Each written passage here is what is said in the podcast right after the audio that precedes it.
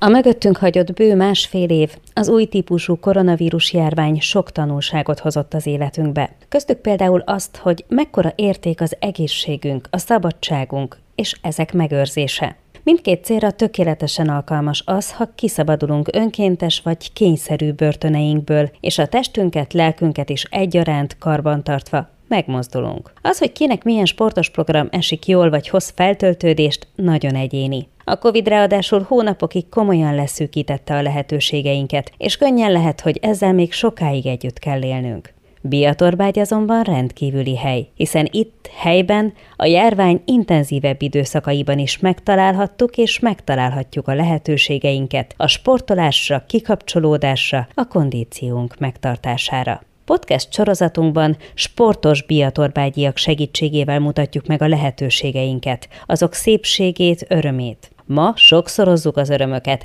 hiszen egy olyan sportágat mutatunk be, ami nem csak alaposan átmozgat, de ráadásul a segítségével töviről hegyire megismerhetjük lakókörnyezetünk legeldugottabb szépségeit is. Aki a kalauzunk lehet mindebben, az Salamon Gabriella túravezető, a Mozgása Természetben nevű közösség alapítója. A műsorszám támogatója a Techball, a világ leggyorsabban fejlődő sportja.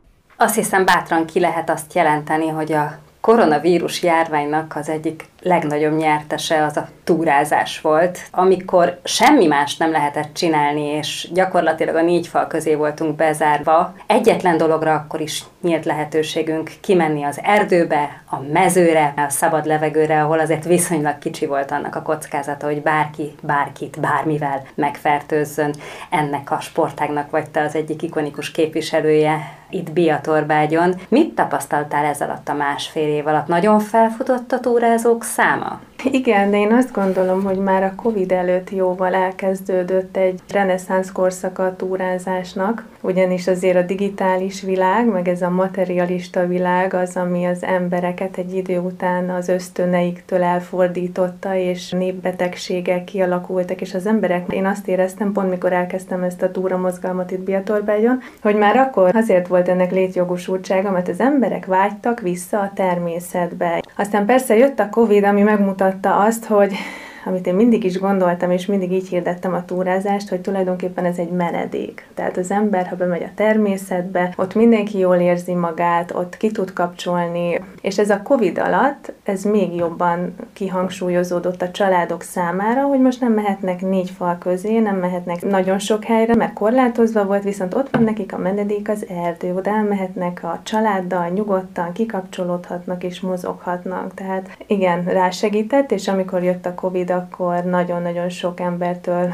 kaptam megkeresést, hogy ajánljak túrákat, úgyhogy az oldalamon volt is sok túrajánlás, hogy hova tudnak elmenni, és ez azóta is folytatódik, tehát az, hogy a Covid ezt kihozta, ez egy nagyon jó útra terelte azt hiszem a szabadidős sportot, mert ez töretlen, és szerintem, hogyha visszaáll a régi kerékvágásba az élet, ez az emberekben megmarad, hiszen aki egyszer megtapasztalja, hogy milyen jó dolog a túrázás, hogy a szabadidős sportot ilyen minőségben el lehet tölteni, akkor az később is megmarad, erre rá lehet kapni. Nagyon sokan nekem a túrán is mondják, hogy függők lettek, tehát tényleg addiktív hatása van a kirándulásnak, a túrázásnak. Mi mindenre is jó a túrázás? Én rendszeresen látok az oldalaton ezzel kapcsolatban szakértői írásokat. Vissza tudnál idézni néhány fontos gondolatot ezzel kapcsolatban, leginkább olyanokat, amik nem feltétlenül nyilvánvalóak. A gyerekeknek az, hogy élményeket akarnak átélni az életükben, ez az egyik legjobb eszköz a túrázás, hiszen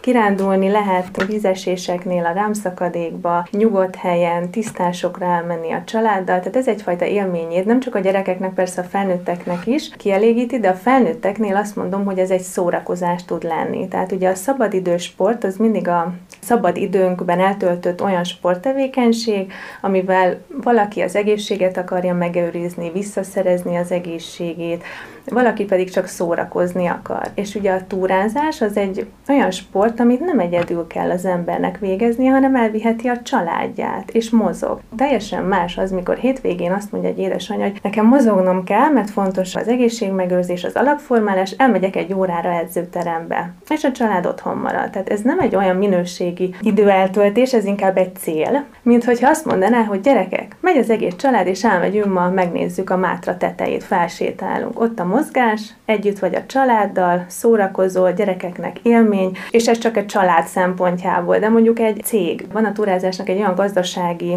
előnye, hogy a munkáltatónak fontos az, hogy egészséges embereket alkalmazzon, ne legyen betegállományba, és amikor a cég például arra áldoz, hogy ők hétvégente elvigyék és csapatépítő programokat csináljanak, akkor ugye annak nagyon sok vonzata tud lenni. És akkor ezen kívül ugye még a társadalmi szempontok is nagyon fontosak, a mentális jólétünk, ugye az egy kiemelkedő szerep, hogy egy jó, egészséges társadalomban éljünk, és ezt a célt is a kirándulások, a túrázások szolgálják. Önkormányzatok részéről pedig ugye ott van egy turisztikai vonzata is, hiszen hogyha mondjuk én itt a környéken túrákat szervezek, azzal akár Budapestről, vagy a környékről, vagy akár messzebb országban lakó embereket is ide vonzok a környékre. Úgyhogy nagyon sok jó hatása van. Nálad hogy kezdődött ez az egész kapit? Ugye mindig azt mondják, hogy hozzuk otthonról a mintákat. Szüleim túravezetők voltak, országos kék túrát végigjártam már tíz éves koromra velük. Ők gyerekeknek szerveztek bakancsos tábor néven ilyen túrákat. Elsősorban itt fertőzöttem meg. Kamaszkoromtól kezdve az egészséges életmód, ez nekem egy ilyen központi szerep az életembe, az egészséges táplálkozással együtt. Egy betegség vezetett oda, hogy én elkezdtem bújni, hogy mi a helyes táplálkozás, viszont soha nem öncélú volt nálam ez, mert megtanultam, hogy mit, hogy kell helyesen enni, de mindig az volt bennem, hogy én ezt át is akarom adni másoknak, és ez valahogy ugyanígy van a túrázásnál is, hogy mindig van egy ilyen küldetés bennem, hogy én szeretném, hogyha minél több embert megmozgatnék, minél több embernek elmondhatnám, hogy hogy kell helyesen élni, egészségesen, hogy tudnak arra az útra térni, hogy életvitelszerű legyen nekik a sport és a helyes táplálkozás. Talán ez a legfontosabb. Azt akarom, hogy az egész ország túrázzon, mindenki kiránduljon. Aztán volt még egy másik állomás a kisfiamnak. A cukorbetegség, egy egyes típusú diabos a kisfiam, és az is egy olyan mélypont volt, ami még jobban felerősítette bennem azt, hogy ezzel együtt lehet élni, egészségesen, kordában tartani, de ehhez is kell a mozgás, a túrázás. Úgyhogy voltak ilyen kis állomások az életemben, amik mind erősítették bennem azt, hogy amit csinálok, az jó, és bennem ez a természet szeretet, ami csak kinézek az ablakon itt Biatorbágyon, és azonnal azt érzem, hogy na irány, és jöjjön mindenki velem, és megmutatom, hogy hova kell menni, és mi a legjobb, és milyen szuper délelőttet tudtok eltölteni. A fiad most annyi idős, mint amennyi te voltál, akkor, amikor kipipálhattad a kék túrát. Attila, túl van már ezen a ponton?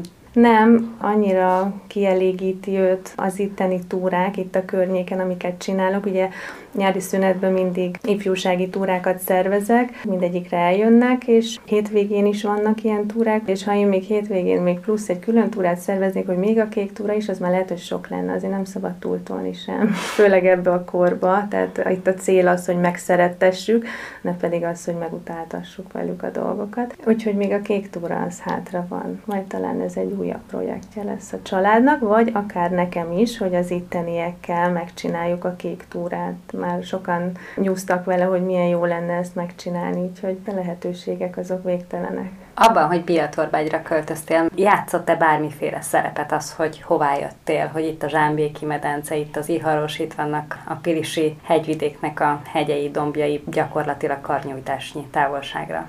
Abszolút. Tehát amikor mi ide költöztünk, akkor ide jöttünk először autóval körbenézni, hogy mi van itt, akkor azt mondtuk, hogy hát mi itt akarunk lakni, mert hogy ez gyönyörű környék. Tényleg bármerre néztem, hegyeket láttam, természeti környezetet. Beleszerettünk első látásra Biatorbágyra, és már egy hónap után én elindultam, hogy hát én ezt fel akarom fedezni, meg akarom nézni, hogy itt milyen látnivalók vannak, milyen túraútvonalak, hova érdemes menni a gyerekekkel. Úgyhogy elindultam futva, felfedeztem a terepet, és akkor megint csak az jött, hogy hát én ezt nem egyedül akarom átélni, hanem én ezt szeretném megmutatni, másoknak is. El akarom hívni az anyukákat, mert hát azért tudom, hogy főleg a lakóparkban is nem tőzsgyökeres biatorbágyiak laknak, hanem olyanok, akik máshonnan költöztek be. Másik részről ismerkedni akartam, én is megismerni az itteni családokat, anyukákat, és úgy voltam vele, hogy ez a biztos más is így van. Tehát ugye a túrázásnak van egy erős közösségformáló hatása, ami szerintem fontos, hogy az ember jól érezze magát azon a településen, ahol lakik. Mert minél több embert ismer, beletartozik egy közösségbe, az ugye erősíti benne azt a helyi szeretetet. Úgyhogy én azonnal meg is szerveztem, hogy jöjjenek anyukák, akik ráírnek hétköznap, tartsanak velem. Jöttek, úgyhogy hétvégén is megszerveztem, hogy akkor jöjjenek a családok is, a gyerekek, ismerkedjünk, jöttek sokan, úgyhogy az első pillanattól kezdve így ö, azt éreztem a jó Istentől, hogy ő erősíti bennem, hogy ez egy tök jó irány, egy tök jó vonal, úgyhogy csináld. Nehéz volt felfedezni Biatorbágynak és a környéknek a túra útvonalait? Ami nekem a túráimra most is jellemző, hogy mi nem mindig a jelölt útvonalakon megyünk. Tehát azt gondolom, hogy az erdő annyi lehetőséget rejt magába, hogy nekem mindig a célom az volt, hogy én olyan utakon vigyem fel mondjuk egy kilátóba a csapatot, vagy egy olyan kis eldugott, gyönyörű részére vigyem az erdőbe az embereket, ahova mondjuk a térkép alapján, még ha otthon jól megtervezi, sem biztos, hogy eljut. Úgyhogy én így elindultam az erdőbe, és futottam, amerre azt láttam, hogy ez egy nagyon hangulatos ösvény, fú, oda felmegyek. Nyilván a térképek is segítettek benne, hogy hol mi van, merre van tisztás, milyen emelkedők vannak, és akkor magamban elmentettem, hogy na ide elhozom őket, ez itt egy nagyon izgalmas út, mondjuk gyerekekkel, a másik gyönyörű panoráma anyukákkal, az ott egy nagyon kemény kaptató, combfeszesítő rész, tehát így teljesen úgy tervezem a túráimat, hogy az olyan egyedi legyen, ha lehet ilyet mondani. Ugye most hallottunk párfajta verzióját a túrázásnak.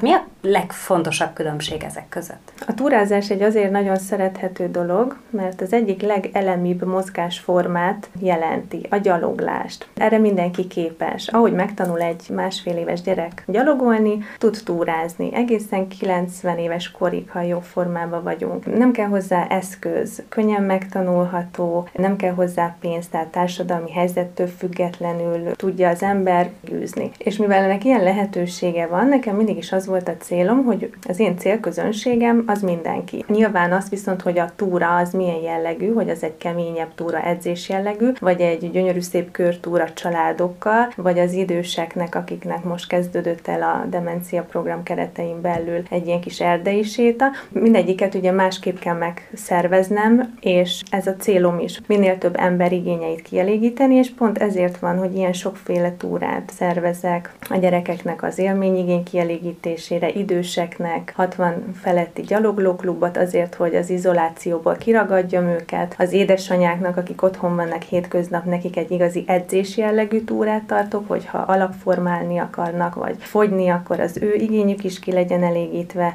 és hát akkor ott van a rekreáció, maga a hétvégi családi túrák, amikor sokszor elmegyünk távolabbi helyekre, de néha csak itt a környéket felfedezzük, ez pedig abszolút a szabadidősportnak a minőségi eltöltéséről szól. Ha családi túrában gondolkodunk, mi az az alsó, és van egy felső korosztály? Próbálok minél szélesebb réteget elinvitálni a túráimra, ezért nagyon sokféle túrám van. Az oldalamon, amikor egy eseményt meghirdetek, abban részletesen mindig le van írva, hogy ez a túranak milyen a nehézségi foka, hány éves kortól ajánlom, mennyi idő maga a túra. Ebből el tudja egy szülő dönteni azt, hogy ők mennyire aktívan szoktak túrázni, és bírja-e az ő gyermeke, vagy pedig nem, illetve azt is ki szoktam írni, amikor tényleg egy kicsit nehezítettebb terepen megyünk, hogy ezt kimondottan iskolás kortól ajánlom. Minden korosztálynak van túrám. Van olyan, amikor tényleg azt mondom, hogy csatolják fel a kisbabákat, és mehetünk babástól, mert egy könnyű kis szintemelkedő nélküli erdei séta, de van olyan például rámszakadék túra, ahol kiírtam, hogy az kizárólag csak iskoláskortól, és minden gyerek mellé egy szülő kell segítőnek. Mitől lesz sportértéke egy túrának? Nem kell ehhez senkinek semmilyen előképzettség. A hétköznapi túrákon ott azért időre is megyünk, ott hajtom az anyukákat, hogy úgy mondjam. Tehát ott az a teljesítményérték, hogy elfáradnak, izomlázuk van, megteszünk bizonyos idő alatt bizonyos kilométert. Tehát itt a sportérték abszolút megvan, és hát a gyerekekkel is minden túrán teszek bele valami kis nehézséget, valami kis kalandot. A gyerekekben ez a fajta kalandvágy, az, hogy teljesítenek, egy bizonyos távot, egy pátyi túrán van egy nagyon aranyos kis emelkedő, ahol mindig megfuttatom őket. A gyerekekben ez óriási önbizalmat tud adni, hogy ők fölfutottak végig a domb tetejére, vagy akár versenyt is tudok ebből nekik csinálni, egy versenyfutást, amire már volt példa. Tehát a sportérték az nem csak abban nyilvánul meg, hogy egymást legyőzzük, hanem hogy önmagunk határait tudjuk legyőzni, és azért ez minden túrán megvan. Akár ha egy anyuka a tériszonyát küzdi le, már az is egy óriási eredmény, vagy az, hogy tényleg nagy szintemelkedőket küzdünk le, vagy egy túrán mondjuk a 10 kilométert most sokkal hamarabb teljesítettük, mint a múlt túrán. Minden túra egy kis küzdelem magunkban. Mik a kedvenc helyeit itt Biatorbágyon és a környéken? Mindegyiket nagyon szeretem, mindegyiknek megvan a maga kis hangulata, időjárástól sok minden függ, megvan az, hogy amikor esős idő van, akkor hova szép elmenni télen, amikor például a Csergezához vezető északi útvonalat a hó meg a fagy úgy átszínezi, az is csoda szép tud lenni. A Messzeshegy az egyik kedvencem Budajenőről, gyönyörű panoráma van, olyan kis érintetlen az a része, de az Iharost is nagyon szeretem, minden kis útvonalával, a kaptárkövekhez, kőhegyhez felmenni. Az erdőben ezzel olyan varázslatos tud lenni, minden évszakban mindig más. Ezek szerint ez nem szezonális sport. Egyáltalán nem. Mi nekünk nincs is szünet. A leghidegebbekbe is túrázunk. Ugye van is egy januári túrám, amit minden évben megszervezek, a nagy kihívás túra. Ezt mindig igyekszem úgy rakni, hogy amikor olyan mínuszfokok vannak, akkor menjünk, mert az egy igazi kihívás. Ha valaki bevállalná ezt a bevállalósabb részét a túráidnak, hány kilométerre számíthat, és milyen időtartamokra? Mindig, amikor meghirdetek egy eseményt, akkor ott van, tehát annyiféle túrám van, hogy ezt nem tudom így megmondani. Például ez a januári kihívás túra, ez egy 20 kilométer szokott lenni, amit olyan 4-5 óra alatt teljesítünk. De vannak rövidebb túráim is, tehát azért mondom, hogy mindenki megtalálja itt a maga számításait, ha valaki úgy érzi, hogy egy kicsit túlsúlyosabb, vagy ízületi problémája van, és nem bír annyit, akkor ő is megtalálja azokat a túrákat, ami neki való. Mi történik azokkal, akik elindulnak veled, mert azt gondolják, hogy bennük van az energia, és aztán azzal szembesülnek, hogy hú, hát nem bírják tartani a lépést. Tudsz figyelni mindenkire, minden korcsoportra, minden erőnlétre egy-egy ilyen túrán, vagy azt azért jó, ha tudja mindenki, hogy mivel néz szembe, amikor elindul? Tulajdonképpen ez nekem az egyik legnagyobb munka, vagyis hát az egyik legnehezebb feladat, mert azért nagyon sokszor 50-60 fős csoportokkal megyünk túrázni, és én nem csinálok előtte egy szintfelmérőt, hogy most akkor azok jönnek, akik bizonyos idő alatt ennyit megtesznek. Mindig van olyan a túrán, aki azért nyafog, hogy hát ez egy kicsit neki lájtos, menjünk gyorsabban, sokat kell állni, bevárni a többieket, és mindig van a végén az, aki meg azt mondja, hogy neki olyan kellemetlen, hogy rávár a csapat. Én próbálom kommunikálni azt, hogy a túrázásnak ez a sajátossága. Ez nem egy aerobik óra, ahol ha valaki elfárad, kiáll és addig pihen, és nem is teljesítménytúra, hogy mindenki egyénileg térképpel megy és az utat bejárja, hanem ez egy közösségi program, ahol együtt megyünk és alkalmazkodni kell. Aki elől megy, annak tudnia kell, hogy mindig vannak pontok, ahol bevárjuk a végét, és annak sem kell elszomorodni, aki a végén megy, mert bevárjuk, és lehet, hogy ha rendszeresen jár hozzám, nagyon sok ilyen példa volt, hogy egyszer csak azt vettem észre, hogy az illető, akit mindig bevártunk, ott megy az elején. Nyilván, aki rendszeresen jár túrázni, annak az erőléte egyre jobb lesz, és ezen lehet javítani. De visszatérve erre a kérdésre, sajnos volt két-három olyan szituáció, amikor elindultunk, és már az elején érezte az illető, hogy neki ez sok lesz, és ezt nem bírja, és még az elején visszafordult, vagy visszakísértem, vagy egyedül, mert nagyon az elején volt. Ez nekem nagy szívfájdalmam, mert tényleg nagyon sok energiát fektetek arra, hogy próbáljam azt kommunikálni, hogy azért a hétköznapi túrák azok kicsit keményebbek, aki ezt nem bírja, az jöjjön el a hétvégi családi túrákra, de most már vannak kezdő haladó túráim, és most már vannak 60 év feletti túráim is, úgyhogy azt gondolom, hogy már lehet válogatni, hogy mindenki jól érezze magát, és ne legyen ilyen probléma. Lehet biztonságosan túrázni itt Biatorbágy környékén, akkor is, hogyha valaki mondjuk akár ennek a beszélgetésnek a hatására neki indul felfedezni a környékbeli dombokat, hegyeket? Amikor valaki elindul túrázni, az a saját felelőssége. Most már nagyon jó applikációk vannak, ami segíti az embereket a tájékozódásban az erdőben. Nagyon fontos, hogy előtte azért megtervezze az útvonalat. De nagyon sokszor a térképeket, aki először nézegeti, nem biztos, hogy tudja, hogy mit jelent mondjuk egy piros szaggatott vonal, és vannak olyan utak, amiket már rég benőtt a természet, és járhatatlan, és azzal találkozik, hogy elindul a családdal, közben egy út egyszer csak véget ér, vagy a térképen például nem tudja értelmezni azt, hogy az egyik út az olyan emelkedő, hogy oda nem tudja a két évesét felvinni. Tehát vannak ilyen buktatói, azt gondolom, hogy azért útleírásokat kell olvasni, a térképet jó, ha az ember tudja értelmezni. Tehát ilyen szempontból lehetnek veszélyforrások, hogy azért el tud az ember az erdőben tévedni. Érdemes vagy szervezett túrára menni, vagy pedig alaposabban megtervezni otthon utána nézni ezeknek az útvonalaknak, mert azért vannak persze veszélyes szakaszok. Itt a Ziharosban is van egy olyan útvonal, ami nagyon csúszós, nagyon meredek, balesetveszélyt rejt magába. Mi kell ahhoz? Felszerelés, ruházat, hogy biztonságban érezhessük magunkat az erdőben, a hegyekben, ami a minimum szerinted amit érdemes beszerezni. Egy túracipő nem árt, de nagyon sokan elindulnak sima utcai cipőben is. Tehát nekem a 60 év feletti túrámon például nem követelem meg azt az idősebb néniktől, bácsiktól, nagymamáktól, hogy most vegyenek egy hiper-szuper túracipőt. Velük tényleg egy ilyen kis kellemes erdei sétát csinálunk, és ha éppen nem volt eső, meg nincsen sár, vagy nem éppen télvíz idején megyünk, amikor minden jeges fagyott, akkor ezt meg lehet egy sima utcai cipőben is csinálni. Ha az ember nagyobb túrára készül, és komolyabban gondolja, gondolja, akkor ez a minimum, egy jó túracipő. Kellő folyadék mindig legyen, mert az ember eltéved, nem tudja, hogy a tervezett két óra véletlen nem négy óra lesz. De azért én azt gondolom, hogy itt Magyarországon tényleg ezek az applikációk nagyon segítenek. Az erdészetek egyre jobban takarítják az utakat, új tanösvényeket nyitnak meg, tehát azért biztonsággal lehet menni az erdőbe, csak egy kis utána nézés kell.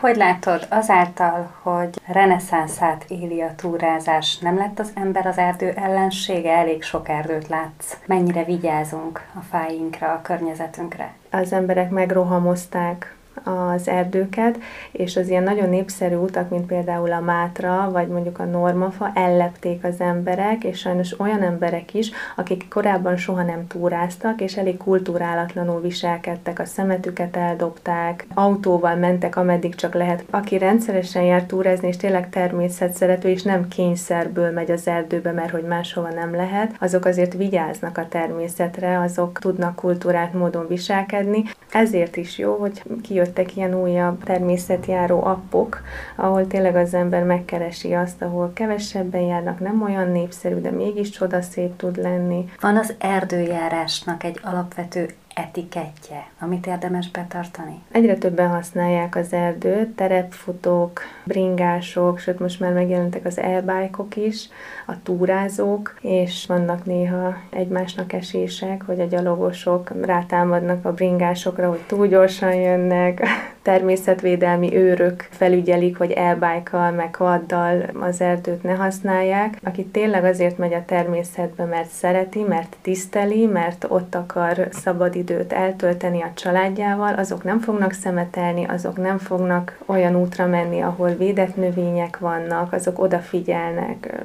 Mi is találkoztunk már sajnos ilyen egy ekvados úgy jött felénk egy útvonalon, hogy majdnem elgázolt. Erre figyelnek azért az erdészet. Meg tudod satszolni, hogy hány fősre duzzadt ez a kis Biatorbágyi természetjáró klubod mostanra? Hogyha az Facebook oldalt kérdezed, az 1700 fős, de akik úgy aktívan járnak hozzám családok, mert azért van egy mag, akik mindig ott vannak, családostul vagy egyénileg is, annak azért ez kisebb az a létszám, de én mindig azt mondom, hogy ez csak időkérdése, hiszen nagyon sok anyuka megszólít és mondja, hogy jaj, olyan régóta tervezem, hogy jövök veled, de sajnos nekem most az időbeosztásom nem olyan, és akkor eltelik egy fél év, egy év, és hát csak megjelenik. Úgyhogy én azt gondolom, hogy az 1700 fő azért is jó, és próbálok még több embert bevonni, mert előbb-utóbb mindenkinek csak lesz egy olyan időpont, amikor ott tud lenni, el tud jönni. Talán lehet azt mondani, hogy ha nem is címzetes, de nagy követelettél az egészségtudatos életmódnak itt Biatorbágyon, ami az önkormányzat támogatásával valósul meg. Ez a gyakorlatban mit jelent?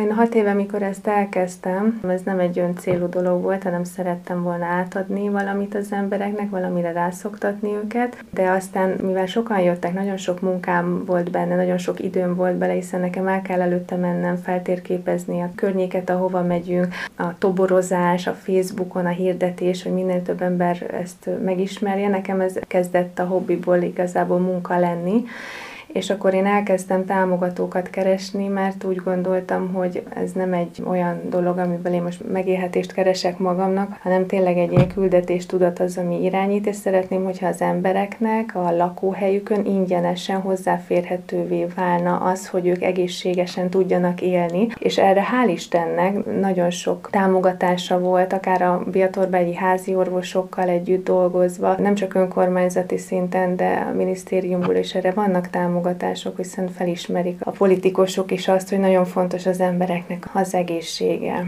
És hál' Istennek az önkormányzat is abszolút ezt támogatja, hogy itt a helyi lakosok jól érezzék magukat, hogy legyen egy közösségteremtés, hogy a turisztikai vonzata is meg legyen ennek, hiszen tényleg nem csak a biatorbágyiak, de a környező településről, sőt az országban nagyon sokszor jönnek a nagyobb eseményekre és a nagyobb túrákra. Ők maguk jelentkeztek, hogy támogatják, és hogy ez egy jó dolog legyen. Ezek szerint minden túrát ingyenes? Hál' Istennek nagyon sokszor vannak támogatások, pályázatok, aminek az időtartalma alatt teljesen ingyenes. Amikor pedig éppen nincs, akkor inkább ilyen becsületkasszaként működünk. Egy nagyon minimális ezer forintos összeg szokott lenni a hozzájárulás a túrákhoz családonként. Ne tétovázzanak! A környék gyönyörű, ismerjék meg önök is, és élvezzék a testet lelket üdítő ajándékait bármelyik évszakban. Ha pedig segítségre van szükségük, keressék bátran Salamon Gabriellát, a Mozgás a természetben nevű interneten szerveződött közösség alapítóját és túravezetőjét. Jövő héten még tovább fokozzuk a tempót, hiszen megmutatjuk hol, hogyan, milyen körülmények között lehet futócipővel a lábunkon fölfedezni a várost, és persze saját határainkat.